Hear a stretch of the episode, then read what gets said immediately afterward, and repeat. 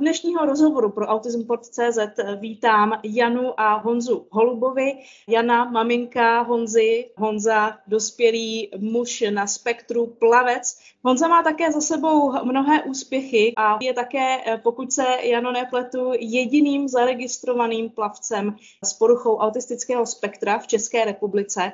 Ano, zatím je Honza skutečně jediným registrovaným plavcem, nebo vůbec sportovcem s poruchou autistického spektra v České republice. Pojďme rovnou začít tedy těmi aktuálními informacemi, protože to není zase tak dlouho, co Honza přivezl další medaile, tak vás poprosím, jestli můžete našim posluchačům říct, jaký byl nedávný úspěch Honzův. Honza se v prosinci, říct prakticky těsně před Vánoci, účastnil mistrovství světa v plavání sportovců s vadou intelektu. Bylo to ve francouzském Montlukonu. Honza si přivezl domů celkem 11 medailí, 3 zlaté a 8 stříbrných. Nutno k tomu teda podotknout, že těch autistů je skutečně ve světě hrozně maličko. Pravděpodobně i z důvodu covidové situace se jich sešlo opravdu, opravdu plná hrstka. Tři byli tam tři autisti, to znamená, že byly disciplíny, kde... Byly tam eh, disciplíny, kdy plavali všichni tři, kdy plavali třeba jenom dva, nebo kdy plaval i sám. Tím nechci jako strhávat Honzovi výkony. V tuhle chvíli nebylo zas až tak důležitý, kolik těch medailí přivezl, ale výkony, které tam podal. A v tuhle chvíli tam bylo důležité to, že Honza tam si vyplaval šest osobních rekordů. Na to mistrovství byly limity, časy, pod který se musí závodník vejít v jednotlivých disciplínách. A medaily v podstatě dostal za to, když v těch pěti dnech dokázal ten limit potvrdit. On za ty limity sbíral dva roky, měl jich jedenáct a všech jedenáct těch limitů dokázal během těch pěti dnů obhájit. Honzovi samozřejmě velká gratulace za tyto úspěchy a pokud se nepletu, tak Honza nezávodí jenom s dalšími plavci z poruchu autistického spektra. Ti soupeři, se kterými Honza soupeří, tak je jich mnohem více. Určitě, co se týče závodu tuzemských jako v České republice, tak Honza se pravidelně aktivně účastní závodu. Jedna, která pro plavce s vadou intelektu, na republikové úrovni, to je většinou mistrovství republiky v Liberci, ale hlavně zároveň Honza je i členem Svazu českého pasportu, kde teda se pravidelně každý rok účastní závodů Československého poháru, což jsou 4 až 5 velkých závodů v republice, které jdou napříč celou republikou. A to jsou plavci s různým tělesním nebo mentálním postižením, třeba s Arnoštem Petráčkem startuje Honza na těchto závodech, eh, s Tadeášem Strašíkem, s Dominikou Míčkovou, eh, s Vendy, s Vendy Duškovou. Jsou to závody, kterých se účastní česká paraplavecká špička. A Honza na tom poháru československým skončil na sedmém místě mužích za loňský rok. Z toho se počítají body ze dvou nejlepších disciplín a jako dvojboj a to je ten československý pohár, to jsou ty výsledky z toho. My tento rozhovor natáčíme v lednu, už v roce 2022. Samozřejmě pořád ta situace ohledně pandemie není úplně ideální ani pro sportovce. Nicméně, Honzo, jaké další závody na vás čekají v nejbližší době? Čekáme pohárek, Sokolov a mistrovství, si republiky v Berci a pak, a pak vlastně si republiky v Brně, pak Praha a v červenci mi čeká mistrovství Evropy v Krakově. Co vlastně ta vaše příprava, a nechám to buď na vás nebo na mamince Janě, co obnáší se na ty závody připravit? Celková příprava spočívá v tom, že já teda Honzu šestkrát týdně dovážím někam na trénink. V tuto chvíli trénujeme třikrát týdně v Brně, jednou týdně v Pardubicích, dvakrát týdně v Ústí, tady v domácím bazénu. V Brně má vlastně svého trenéra, hlavního trenéra, který se mu věnuje, který neváhá s ním skočit do vody, protože tím, že je Honza vlastně autista, tak má problém s chápáním, že jo, s vysvětlováním, takže pro něj je vždycky nejlepší, když ten trenér skočí do vody a ukáže mu přesně co a jak po něm chce. Ostatní tréninky jsou víceméně na mě, kdy trenér nám řekne na těch třech trénincích v Brně nám přesně řekne, co po nás chce, aby jsme trénovali, jak to máme plavat, jak, jak se máme připravovat a veškeré ty tréninky mimo Brno teda s ním absolvuju já. Hodně pomáhá teda i tady dcera, která s ním plave, která mu dělá sparring partnera a zároveň jako i asistentku trenéra. Tady Honzova sestra, jestli to chápu. Honzo, ano, Honzova sestra, která je teda o pět let mladší než Honzik. K tomu plavání má ještě Honza navíc denodenně dvě až tři hodiny cvičí doma. Zatím máme domácí posilovnu udělanou, menší, ale myslím si, že v celku slušnou a scháníme nějakého kamaráda tady z místa bydliště, kdo by s ním chodil cvičit, aby prostě to nemělo takový jako, jenom s někým se cvičí líp, takže scháníme někoho, kdo by s ním opravdu do té posilovny šel a cvičil s ním. Možná, že někdo takový se najde třeba i mezi našimi posluchači, mezi našimi čtenáři. Paní Holubová, pokud by někdo měl zájem vás oslovit na základě této vaší poptávky, tak kam se může obrátit, pokud by chtěl? Může se obrátit na mě. Honza má svoje webové stránky. Je to janholubplavec.cz kde v podstatě najdou lidi všechny informace, případně má facebookovou stránku, kde mě můžou lidi taky skontaktovat. Honzo, co vás na plavání baví? Všechno možné, co se mi baví v plavání. Jak se při plavání cítíte? Mám ohromnou radost, že plavu vlastně. Vlastně, když mi bylo 15, tak jsem vlastně začínal s tréninkem a teď už cítím na sobě, že jsem fakt připravený zazářit. no vy už záříte, vy nejen, že jste připravený, ale vy už záříte. Maminka taky zmínila, že tou nedílnou součástí přípravy je samozřejmě i trenér. Jak vám osobně, Honzo, se s ním spolupracuje a co vás třeba baví na té spolupráci s trenérem? Trenér, trenér je bezvodný, bezvodný. Všechny mi poradí, staral se o mě jako k malému. Úžasný. Trenér se jmenuje Jan Somr, a je to předseda a hlavní trenér klubu SK Kontakt Brno. Trenér mu je zároveň osobním asistentem na těchto závodech, kde prostě kluci jedou sami, tak je, nebo celkově i na soustředění, i na závodech tuzemských je zároveň mu i osobním asistentem, jo, takže má naši plnou důvěru, víme, že se na něj můžeme stoprocentně spolehnout a Honziko pomáhá i na závodech jako s běžnou osobní obsluhou. Honzu autismu se limituje prakticky ve všech směrech, takže trenér nastavuje mu jídelníček, holí ho, pomáhá mu s umýváním, kontroluje, jestli má všechny věci, balí mu kufr, prostě všechno to, co Honza nezvládá. Honza sice zvládá spoustu věcí jako s dopomocí, Někdy mu stačí třeba i jenom to slovní dopomoc, ale prostě nelze, aby byl nikde sám. Takže trenér mu léky mu podává, stará se mu o životosprávu. Dá se říct, že bych řekla, že supluje stoprocentně mě teda. Honza v letošním roce oslaví 22. narozeniny. Ano. Paní Holubová, kdy jste vlastně přišli u Honzy na diagnózu, že Honza je autista? Jak se to začalo projevovat? Honzik byl jiný už prakticky od narození. On co by tři nedělní miminko, spal 10 minut dopoledne, 20 minut odpoledne, byl hodně plačtivý, dlouho jsme nemohli přijít na to, co s ním je, co se naučil, to zapomněl. Byl opravdu jiné miminko než ostatní. Prakticky jsme na to přišli, nebo diagnózu dostal, ještě mu nebyly tři roky protože nastoupil teda do školky, byť teda jenom na chvíličku vždycky, jenom zkušenou, že jo, jak se říká, a nezvládal to. Absolutně to nezvládal, takže my jsme si prošli takovým tím kolečkem. Moje maminka byla ředitelka ve školce, a takže ta to viděla hned. A dětská doktorka mě tvrdila, ať ho maminka moc nepozoruje, takže jako ve mně se to strašně neuvěřitelným způsobem prostě pralo ale věděla jsem, že prostě tam není něco, když jsem srovnávala děti z ostatních rodičů, přátel, tak uh, jsem viděla, že tam není něco v pořádku, takže my jsme se dostali nejdříve tady ve speciálním pedagogickém centru k diagnoze, nějak jsme se s tím nechtěli smířit, nakonec jsme skončili až u paní doktorky Tórový v Praze v Aple, ta v podstatě tu diagnózu potvrdila. Tenkrát to byl dětský atypický autismus. A Honzu jsme vozili následně do speciální mateřské školky do Olomouce, což je teda od nás 100 kilometrů. Takže mi prakticky to cestování nás provází celý život. Tam teda chodil do mateřské školy na Blanickou, kde teda to byla speciální školka přímo pro autisty. V té době široko daleko nebylo nic, co by nám, kde by nám mohl pomoct. Tam nás s ním víceméně naučili pracovat. Tam si myslím, že Honza dostal odrazový můstek. A paradoxně ve chvíli, kdy my jsme dostali tu diagnózu, kdy to bylo vyřčeno, ten ortel, mně se v tu chvíli svým způsobem hrozně ulevilo.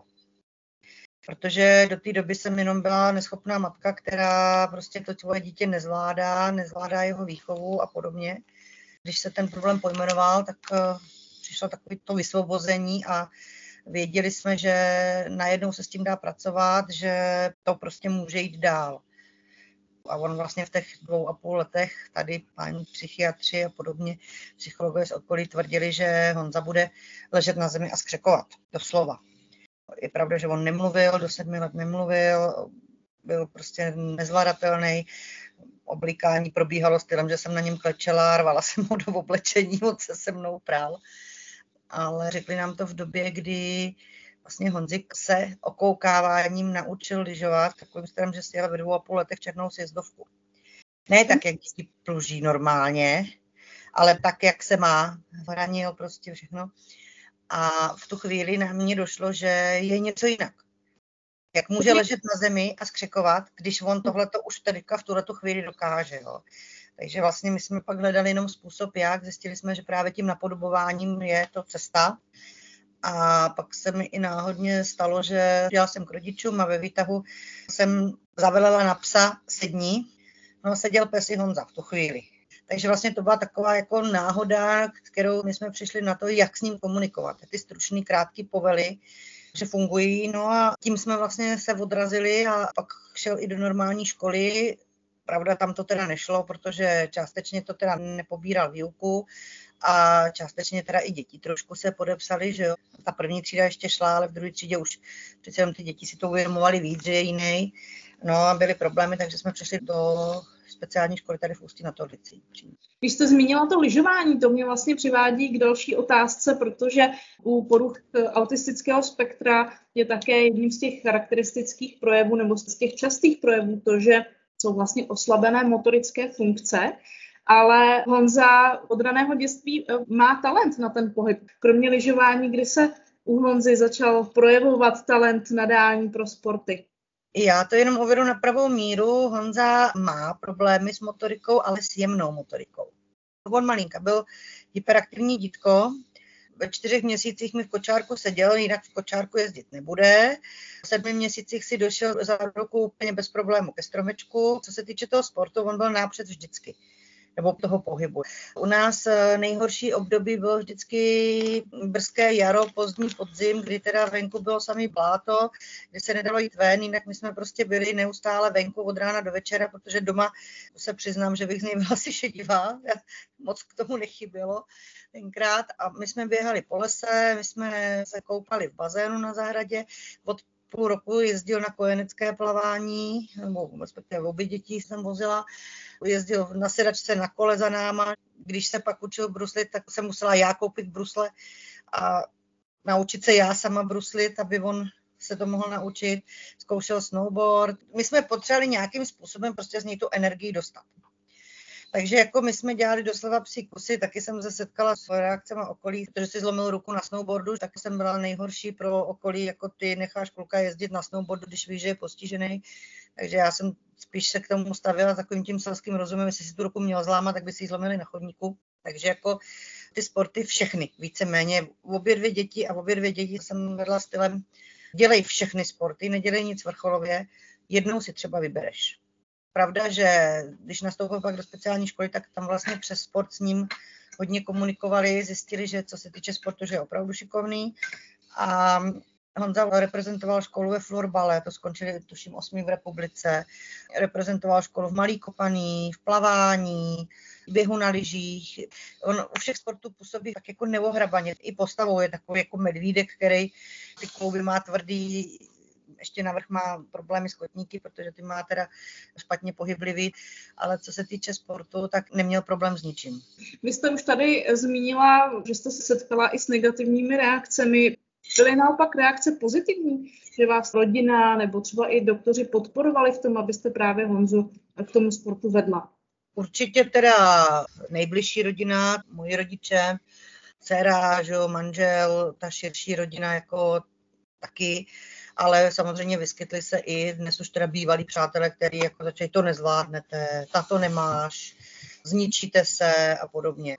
Postupem času se takový ty přátelé v uvozovkách vytřídili. Přátel bylo opravdu, opravdu maličko, ale v podstatě nám věří.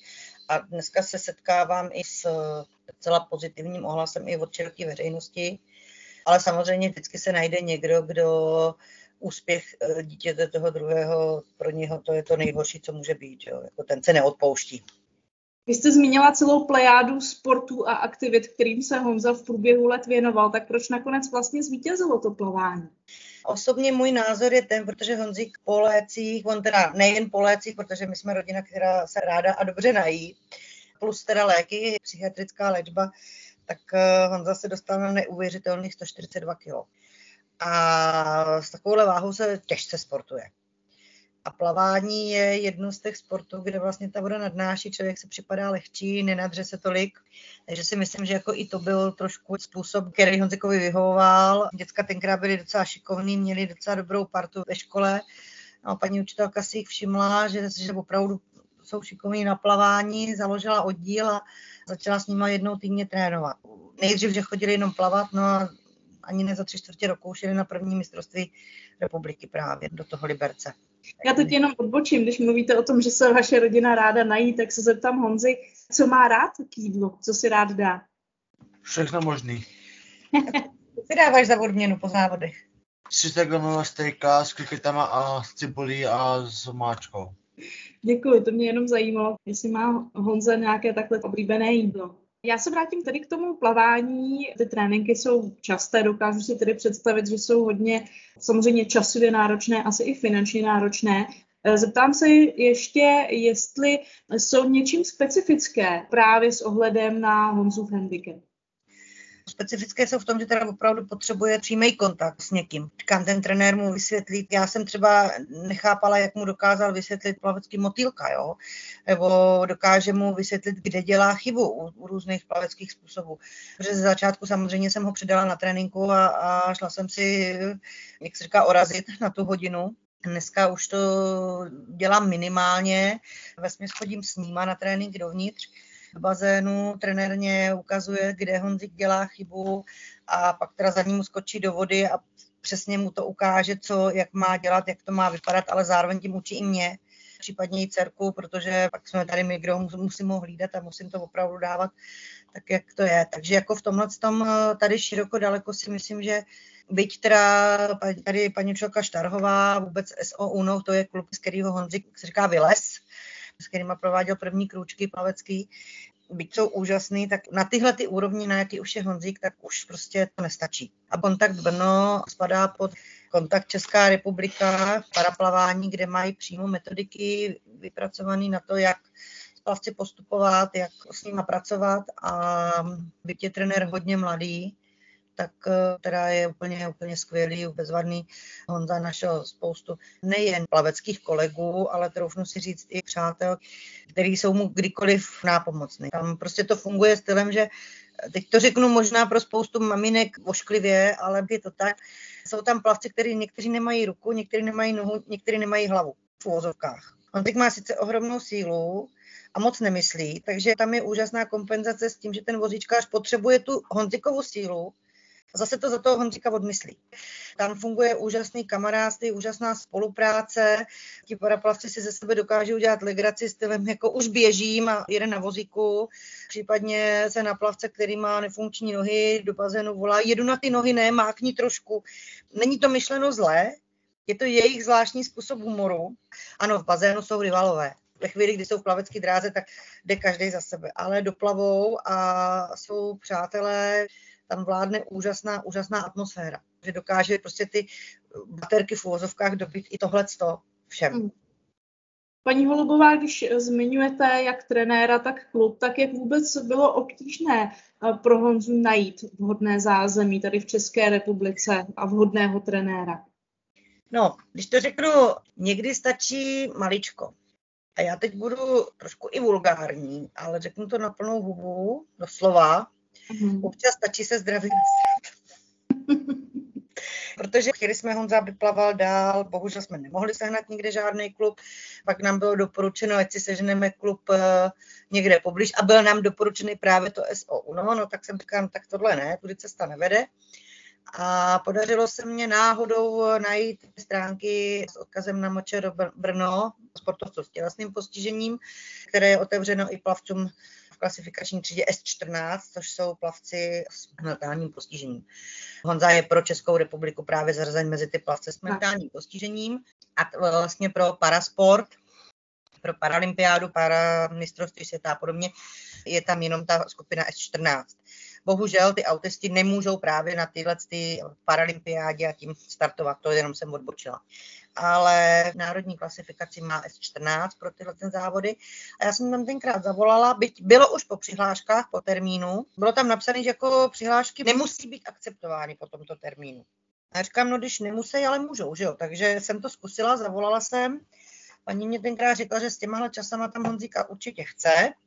Takže my jsme jeli do Brna na mistrovství republiky tělesně postižených sportovců, a to bylo koncem června.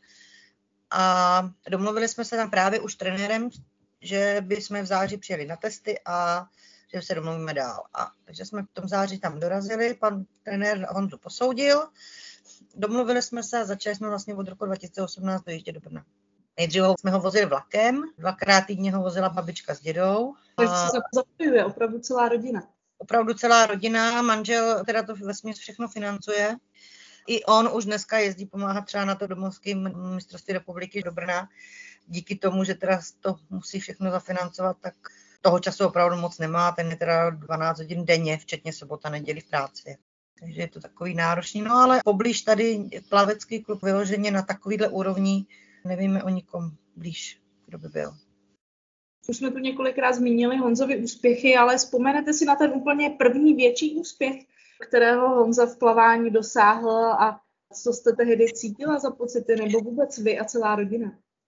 Úplně první větší úspěch byl právě, když Honza začal v září plavat a oni jezdí na menší závody školní, že jo, tak tam pravidelně vyhrávali, ale právě ta trenérka, paní učitelka Pavla Štarhová je přihlásila na mistrovství republiky do toho Liberce.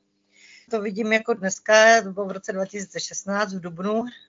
Ty děti tam přišly, tenkrát ještě neměli ani klubový trička. Přišli tam doslova, můžeme si tady s váma zaplavat. A tenkrát z toho mistrovství všichni si přivezli nějakou medaili. Navrh tam teda úplně excelovali ve štafetě. Tenkrát si Honzik přivezl dvě bronzové medaile v jednotlivcích a právě to zlato za tu štafetu. A když teda si plaval pro ten první bronz, si pamatuju, do dneška jsem stála na té tribuně a brečela jsem a říkala jsem si, když nic jiného, tak kvůli tomuhle to má smysl. Jako, jo. Prostě promítnulo se mě před očima to, jak jsem na něm klečela, když jsem ho oblíkala, jak, jak jsem ho táhla prostřed křižovatkou, jak mi vystupoval za jízdy z auta. Tohle to všechno mě proběhlo hlavou a v tu chvíli jsem si říkala, ale mělo to smysl. A víte, kdo nás vlastně nakop tomu vrcholovému plavání. Byla to paní doktorka Tórová, když nás v 18 letech vyřazovala z dětí z evidence. Hondik tenkrát prohlásil, že by chtěl medaili z olympiády. A já jsem tak jako bokem prohlásila, no to asi ne, že jo. A paní doktorka Tórová tenkrát říká, a proč ne? Proč ne? Proč byste si zatím nešli? Nakonec nás v těch 18 nevyřadila úplně, protože my jsme se tam o dva roky později vrátili právě k posudku na autismus pro registraci mezinárodní. A v podstatě paní doktorka Torová byla ten človíček, který teda mě donutil přemýšlet nad tím, a proč vlastně ne, proč to vlastně neskusit. Takže může za to paní doktorka Tourová. Tím, že teda děkujeme moc. Honzo, vy si ještě vybavíte, kdy jste měl svoji první medaili na krku? Moje první jmenuje byla, to, co vlastně říkala mamka, vlastně ty ze zlata, ze zlata ve štefetě a nějaký disciplíny. No a jak jste se tehdy cítil, takhle velký úspěch, tak co to pro vás tehdy znamenalo? Úspěch. a nějakou radost asi předpokládám. No.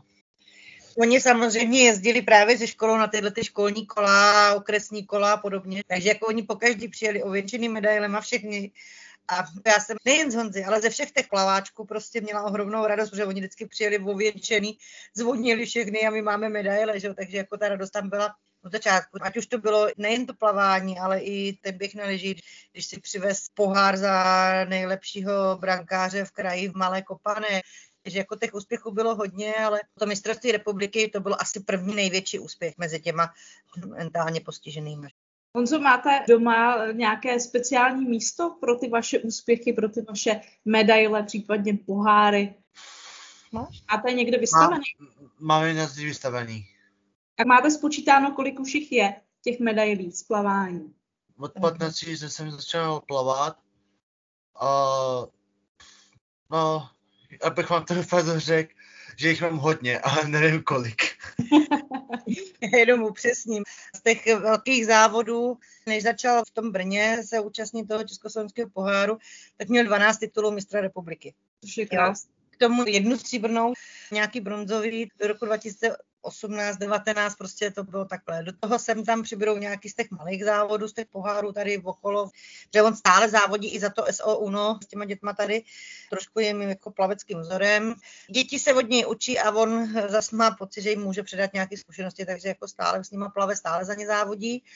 Takže těch medailí je opravdu Hodně. spousta, jo. Loni měl kolik, 6 nebo 8 medailí v československém poháru a plus teda těch 11 Francie, takže jako už to, opravdu není kam dávat. Já jsem akorát chtěla říct, že možná už vám i doma dochází místo, kde ty medaile vystavovat. Honza je ostřílený závodník. Přesto, Honzo, máte před závodama trému? Jste nervózní? Nejsem nervózní, ale když něco počnu, tak si dokážu jakoby se zregenerovat, koncentrovat s pomocí sluchátek písničkou. A co posloucháte za písničku před závodem? Tak vlastně, když jsem byl ve Francii, tak jsem poslouchal Vodema, Matušku, Nedvědy, prostě všechno. Co, kabáty. Co, kabáty, no. Takže máte rád českou, českou hudbu, české zpěváky, kapely. Ano. On teď tvrdí, že sice není nervózní, ale mamko, nech mě bejt, mamko, nešahej na mě, takže na závodech to funguje stylem, že já jsem tam pro všechny, ale ne pro něj já si ho nevšímám, já radši jdu stranou, protože se má tam trenéra. Bojí se samozřejmě, má strach, ale právě těma sluchátkama on se dokáže vypnout úplně. Hodí se do toho režimu závody, proto třeba jsem ani z Francii nebyla, protože můj doprovod je v tu chvíli kontraproduktivní. Takže jako já ve chvíli, kdy jde Honza na start, já jdu, jdu se s ním plácnout, ale jdu pryč, protože bych ho dokázala rozhodit ještě víc. Hmm. Ale bojí se. Bojí se, takový určitý respekt tam fuk pořád je z té vody.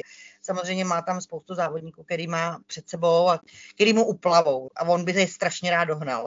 Stala se mu chybička, že přišel o zlatou medaili, protože se pohnul na startu, jak byl prostě nabuzený, přebuzený, tak jako se pohnul na startu a, a byla tam diskvalifikace. Jo. Takže není to o tom, že by byl úplně v klidu. Ne, to určitě ne. A má Honza kromě tedy poslouchání hudby ještě nějaké třeba další rituály, které mu pomáhají tu nervozitu, to napětí před závodem zvládnout? Když je možnost, tak si lehne, rozcvičí se, musí mít vždycky stejné oblečení, musí mít ty pomůcky připravený tak, jak prostě to má jít vždycky má všechno po ruce a v podstatě do těch rituálů my už jako nezapadáme v tuhle chvíli, když je na závodech. Co se týče třeba tréninku, tak tam teda rituály má, protože mu trvá třeba 10 minut, než se dostane do vody, jenom protože vlastně přijde na ten trénink. Dneska třeba byl problém trošičku hnedka, jen jsme vlezli do bazénu, protože skřínka číslo 61 byla obsazená. Takže... To je Honzova, Honzova nějaká oblíbená nebo jiná často? Tak, to je skřínka, kterou má tady na bazénu, kam vždycky přijde a do které si dává věci. To už hlásil hned, říkám, a je, dneska bude problém, jsem si v duchu říkala.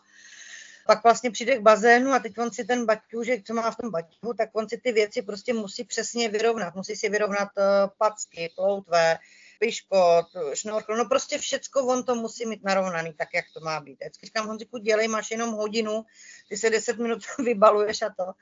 A řeknu vám, že s Honzikem jezdím plavat skoro sedm let ho doprovázím různě po trénincích, čtyři roky poměrně aktivně a můžu vám říct, že do dneška se mi nepodařilo ten jeho plavecký baťoch, byť se snažím každý den mu to srovnat tak, jak to má být, tak ještě se mi to nepodařilo srovnat dobře. To je vždycky, mamko, takhle to tam nemá být. Já v tom rozdíl nevidím, on samozřejmě ano. A bylo to stejným způsobem fungovalo i plavání v rybníce, protože jsme loni chodili trénovat do rybníka i v mínusových hodnotách. Se plaval v rybníku, pak se teda už jenom otužoval. Jezdili jsme do Polska, všude možně, ale on všude si to prostě takhle perfektně musel připravit. Neexistuje, aby na závody odjel bez karimatky. Stalo se nám to jednou, že jsme ji zapomněli doma a museli jsme v Sokolově koupit prostě karimatku stejnou, aby mohl jet na závody. Musí jí mít. Mm-hmm. V Francie jsme řešili, že se mu ta jeho karimatka do toho kufru prostě nevejde, takže jsme po dlouhým vysvětlováním koupili stejnou, akorát teda o nějakých 15 cm užší, aby prostě se do toho kufru vešla. A samozřejmě ten kufr ve Francii nedokázal srovnat tak, jak ho měl srovnaný z domů, takže byl celý nešťastný, celý zoufalý, volal, že to se mu to tam nevejde. Zápětí teda trenér volal na Honzika, Honziku, já už to mám zabalený, to stačí, to zvládnem, jo, no tak Honzik jako z toho takový přepadlý a říkám, jo, mamko, Honzik říkal, že to zvládnem, jo, takže jsou prostě věci, které nechápu ani já, ale naučila jsem se s nimi žít teda, no. My jsme doteď vlastně neřekli zásadní informaci, jaký plavecký způsob vlastně Honza plave. A Honzo, asi můžete říct sám, čemu se věnujete v plavání, jakému způsobu? Tak já se věnuju motelku uh, v, v kraulu a ve znaku. Prsa taky. Prsa taky, no. A který z těch způsobů máte nejradši, který vás nejvíc baví? Motýlek. Motýlku jste i nejlepší? No, jo. Krála motýlena jsem dobrý. Paní Holubová, jsou nějaké chvíle, kdy se Honzovi do plavání nechce, kdy ho musíte třeba přemlouvat? Že se mu ne... Eh, samozřejmě, že jsou dny, kdy to není úplně růžový, kdy nepracuje tak, jak by měl. U nás od malinka se uplatňuje pravidlo číslo jedna, upozorňuji, že jsem ho nikdy nepoužila, ale, ale neustále tím vyhrožuje. Už nevím, kdo to tenkrát vymyslel, ale to pravidlo zní. Přijde škola bez večeře. Krásné, ale jenom zase znovu tedy připomínáme, že jste ho nepoužili. Ne, nepoužili jsme ho a když se řekl bez večeře, tak vždycky dostal aspoň jogurt, jako jo. A od malička v podstatě tímhle způsobem fungujeme a je pravda, že v tu chvíli stačí tohle to říct a, a podotknout, že teda to nemusím já dělat, že nemusím s ním takhle jezdit jako blázen a nemusím prostě s ním fungovat a trošku se zpamatuje a začne fungovat. Ale tohle se mu stávalo v době, kdy byly bazény zavřený. Ta nejistota byla hrozná pro nás, pro všechny. Ale pro něj to ještě bylo umocněné právě tím autismem a on když nevěděl, kdy toho trenéra uvidí, kdy se dostane na trénink do Brna, kdy budou závody, tak uh, já dokážu pochopit, že v něm se to muselo hrozným způsobem zmítat, protože i pro mě to bylo hrozně těžký. Za normální situace, kdy on vidí trenéra minimálně dvakrát až třikrát týdně, kdy ví, že závody budou tolikátýho a tolikátýho, není důvod uplatňovat pravidlo číslo jedna. Jo. Mhm. Prostě tam, tam ten trenér ho dokáže namotivovat a třeba byli jsme hrozně nervózní právě, než odletěl do ty Francie, protože to nebyly první závody, kterých se měl Honza účastnit. Těch závodů už bylo několik, měl být v Rusku, měl, mohl být v Hongkongu, měl být v Brazílii, letos právě to mistrovství mělo být v Brazílii. A všechny tyhle ty závody z důvodu covidu nebo případně nějakých nepokojů postupně rušily. Takže jsme do chvíle, dokud opravdu neseděl v tom letadle, tak jsme nevěřili, že ty závody proběhnou. Honzo jsme na to připravovali, že prostě se může stát cokoliv. Nakonec odletěli do té Francie a tam zjistili až na místě, že měli mít sebou test. Ne starší 24 hodin, že ho měli mít. K nám se ta informace bohužel dostala ve chvíli, kdy jsme byli na cestě do Prahy, takže jsme to zjistili až oni ve Francii a já vlastně až doma u počítače. V tu chvíli bylo cítit, jak se strašně bojí Honzi a teda já jsem se bála taky. A myslím si, že v tu chvíli by byl schopný udělat cokoliv cokoliv, jenom aby prostě mohl závodit. My už jsme, paní Holubová, tady mluvili o té časové náročnosti, o tom, jak to dokázal zkomplikovat také COVID, pandemie. Jak je to s finanční náročností? Zmiňujete tady i velice vzdálené destinace, kam jezdí eh, plavci na závody. Tak jak finančně je to pro vaši rodinu náročné a kdo vám třeba pomáhá to nějakým způsobem zvládat? Honzik bere invalidní důchod, ale samozřejmě to nestačí hm, ani pomalu na základní životní potřeby. V tuhle chvíli nás měsíc jenom čistých tréninků stojí okolo 15 tisíc měsíčně. Když jsou k tomu nějaké tuzemské závody, tak je to plus minus 3 tisíce navíc za každý závod. Co se týče zahraničních závodů, tak tam už teda jsme samozřejmě někde jinde. Tam eh, se ta částka jenom za startovní a ubytování pohybovalo teďka kolem 30 tisíc na osobu. Samozřejmě Honza potřebuje k sebou doprovod. V tuhle chvíli je to teda trenér, který mu dělá osobního asistenta trenéra, mamku, taťku, prostě všechno dohromady. Jenom připomínáme, že když tady Honza je úspěšný v tom plavání, tak ale potřebuje opravdu ten doprovod, protože, jak jsme zmiňovali, jak jste zmiňovala na začátku, tak eh, v mnoha věcech potřebuje k sobě tedy asistenta, protože by je sám nezvládl. No, Honza, co se týče sebeobsluhy, tak když to použiju slovy posudkového lékaře, splňuje 9 bodů z 10. Honza v podstatě zvládá akorát mobilitu i soudní znalec prostě potvrdil, že není schopný, neumí počítat, aby třeba napsal nějakou zprávu. Občas bych vám třeba přála, nebo lidem takhle přála, vidět, když mi napíše v úvozovkách sms to už tím celá rodina, co vlastně to mělo být a ani on nám to nedokáže vysvětlit, co tam třeba chtěla napsat. Nezná hodiny, umí se sice podepsat, ale jako to je všechno.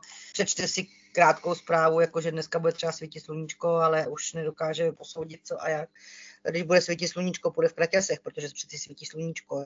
Opravdu nemůže zůstat sám. Nelze, aby byl bez dozoru. Potřebuje 24-hodinový minimálně dohled.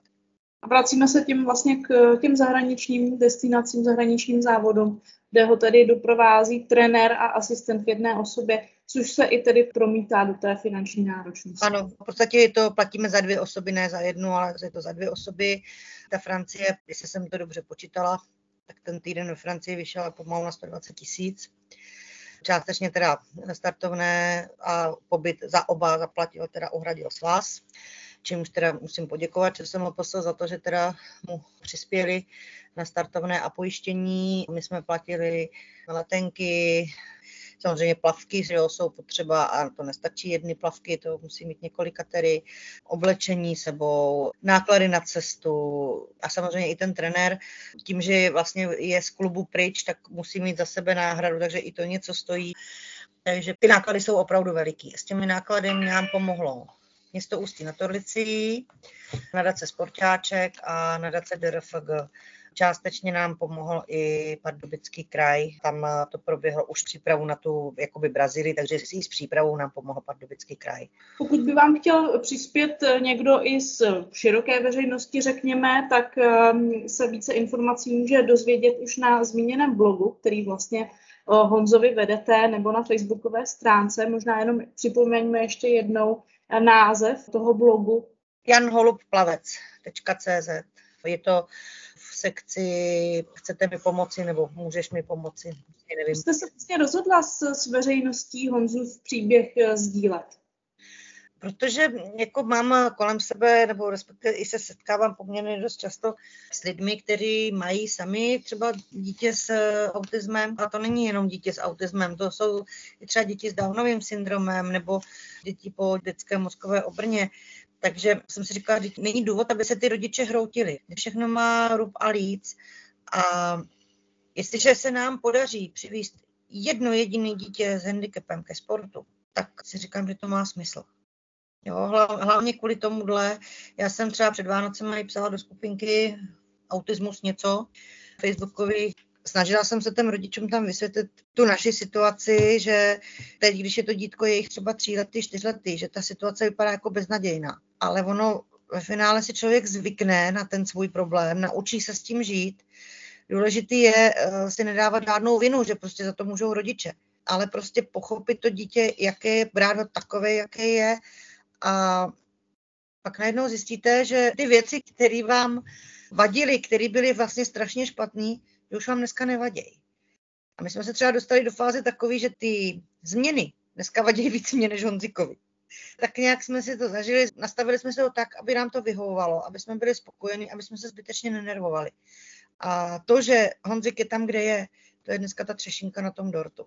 Přesto se zeptám, jestli, jestli třeba máte do budoucna nějaké obavy, strach z budoucnosti. Tak samozřejmě, že mám strach, samozřejmě člověk stárne, síly trošku dochází, celý život jsme řešili, co bude dál, co bude, až jako nebudeme moc, až jednou třeba nebudem. My jsme tohleto pravda řešili už, když byli Honzikovi ty tři, čtyři roky, právě s paní doktorkou Tórovou. Napadlo nás, jestli opravdu sourozence ano nebo ne Honzikovi.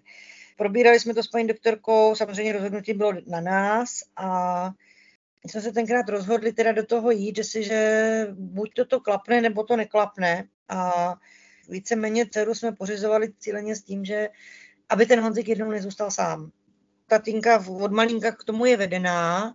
Ano, samozřejmě byly problémy, v sedmi třídě jsme si prošli taky pubertou u ní, bylo to náročný, ale dneska je její 16 let, našla se právě v té asistenci těch plavců, našla se v práci s lidmi s handicapem, dělá sama asistentku, jak teda ve vodě plavců, tak i osobní asistenci na závodech, nebo jezdí s nimi i právě na soustředí. Honziko, pojď sem. A na Honzika už je to dlouhé. už mám, už mám končit A prostě pomáhá. A dneska vím, že toho bráchu prostě padnout nenechá. To bude mi samozřejmě těžké, když se bude hledat svého životního partnera a podobně, ale pokud se nestane nic, tak na 90% jsem si jistá, že se o něj postará, že prostě ho, že ho v tom nenechá. A jsem mi za to neskutečně vděčná. Ale na druhou stranu obě děti vědí, že to není jenom o Honzovi. Dcera ta dělá i potápění, dělá sportovní lezení, lyžuje a podobně. A my jsme si furt vědomi toho, že máme ty děti dvě. A vychováváme oba dva stejně. Takže jako jestliže musí jeden, tak musí i druhý. Hmm. Jestliže dostane něco jeden, dostane to i ten druhý. Moje otázka v souvislosti s tím, co říkáte, a neberte to prosím nějak osobně, ale samozřejmě napadá mě, jestli na vaší dceru není přeci jenom tímhle kladená poměrně velká zodpovědnost eh, s tím, že se třeba jednoho dne bude muset o Honzu postarat, že vlastně ta péče zůstane na ní. Přesně vím, kam míříte. Se stejným problémem jsem se prala já hrozně dlouho. Ale zase ze svého okolí vidím, že nevím, jak to mají kluci, ale ty ségry tím, že s tím vyrůstají, že vlastně s tím sourozencem jsou od malička, vědí, o co jde a myslím si, že oni to až takhle jako neberou. Berou to jako samozřejmou věc, tak jako já jsem brala samozřejmě to, že jsem, byť mám bratra zdravýho, dneska už to je taky dospělý chlap, tak já jsem furt měla takovou tu tendenci být taková ta segra ochranitelka, která mu pomůže, která ho třeba i odvezla na zábavu a snažila jsem se o něj postarat. A ty na to v té rodině vidí, že prostě tak nějak jsme všichni pohromadě, že nenecháme nikde někoho ve štychu, když je potřeba, tak eh, prostě ta rodina tady funguje na 100%, i ta širší rodina. Když nemůže babička, může brácha, když nemůže brácha, může švagrova, funguje to a já si v tuhle chvíli nemyslím, že ona by to brala jako nějakou povinnost, ona to bere jako samozřejmost. Já se o ní můžu opřít, zrovna tak ona se ví, že, že může kdykoliv čímkoliv přijít za mnou s problémem Kež by více rodin takhle fungovalo, jak popisujete, protože se to krásně poslouchá. Vím, že už natáčíme dlouho, že už pro Honzu je to dlouhé, jak jste sama říkala. Já jenom si dovolím poslední asi dvě otázky a zeptám se právě Honzi, jestli Honzo chcete u plavání zůstat i nadále. Chci zůstat a pokud to jako to, tak bych někdy to zkusil hrát třeba parahokej, třeba. Takže to je váš eh, plán. A co se těch plaveckých cílů týče, máte nějaký plavecký cíl nebo sen, kterého byste chtěl dosáhnout? Co jste říkal, co chceš dosáhnout příští rok? Chci zabojovat o medaili na Global Game. A taky bych chtěl ještě říct, že já jsem měl sen setkat se s naším profesionálním hokejistou a to se mi fakt splnilo. A který to je, jestli můžete prozradit? Byl to jenom Jago, protože já ho od malička ho obdivuju. V 2008 jsme byli nakladně na hokeji, Kladno hrál Sporbo, vyhrali 3-1 a pak jsme čekali jakoby venku. A, no, no, že nás pozval a pak mamka odchytla jednoho z hokejistů Kladna a ten nám řekl, že máme jít dolů. Kabiny, no. Do kabiny a a tak jsme se s ním vyfotili, jsme se s ním bavili a jak jsme, jak jsme chtěli vodit, tak řekl, počkej. A jdeme kluku a s tím jsem na a netop se. Jede Jagry ohromný hnací motor pro Honzika. Moc krát jsem ho přistihla, jak sedí s tou jeho fotkou a kouká na tu svoji stěnu s těma medailema a na toho fotku toho Jardy a, a zas na tu stěnu. A pak šel teda cvičit. Je to motivace jako hrom a musím teda ještě i říct, že Honza z těch 142 kilo dneska váží 108. I to všechno přispělo k tomu, aby zhubnul, aby, aby to všechno to je motivační. Já vám moc děkuji, jak eh, Honzovi, tak i Janě Holubové za to, že jste si na nás, eh, na mě a na naše čtenáře posluchače dneska našli čas. Děkuji moc za sdílení vašich zkušeností, vašeho příběhu. No a držím palce, ať eh, Honzovi to v plavání dál takhle dobře plavé a ať se vám daří. Děkujeme. Naschledanou. Naschledanou.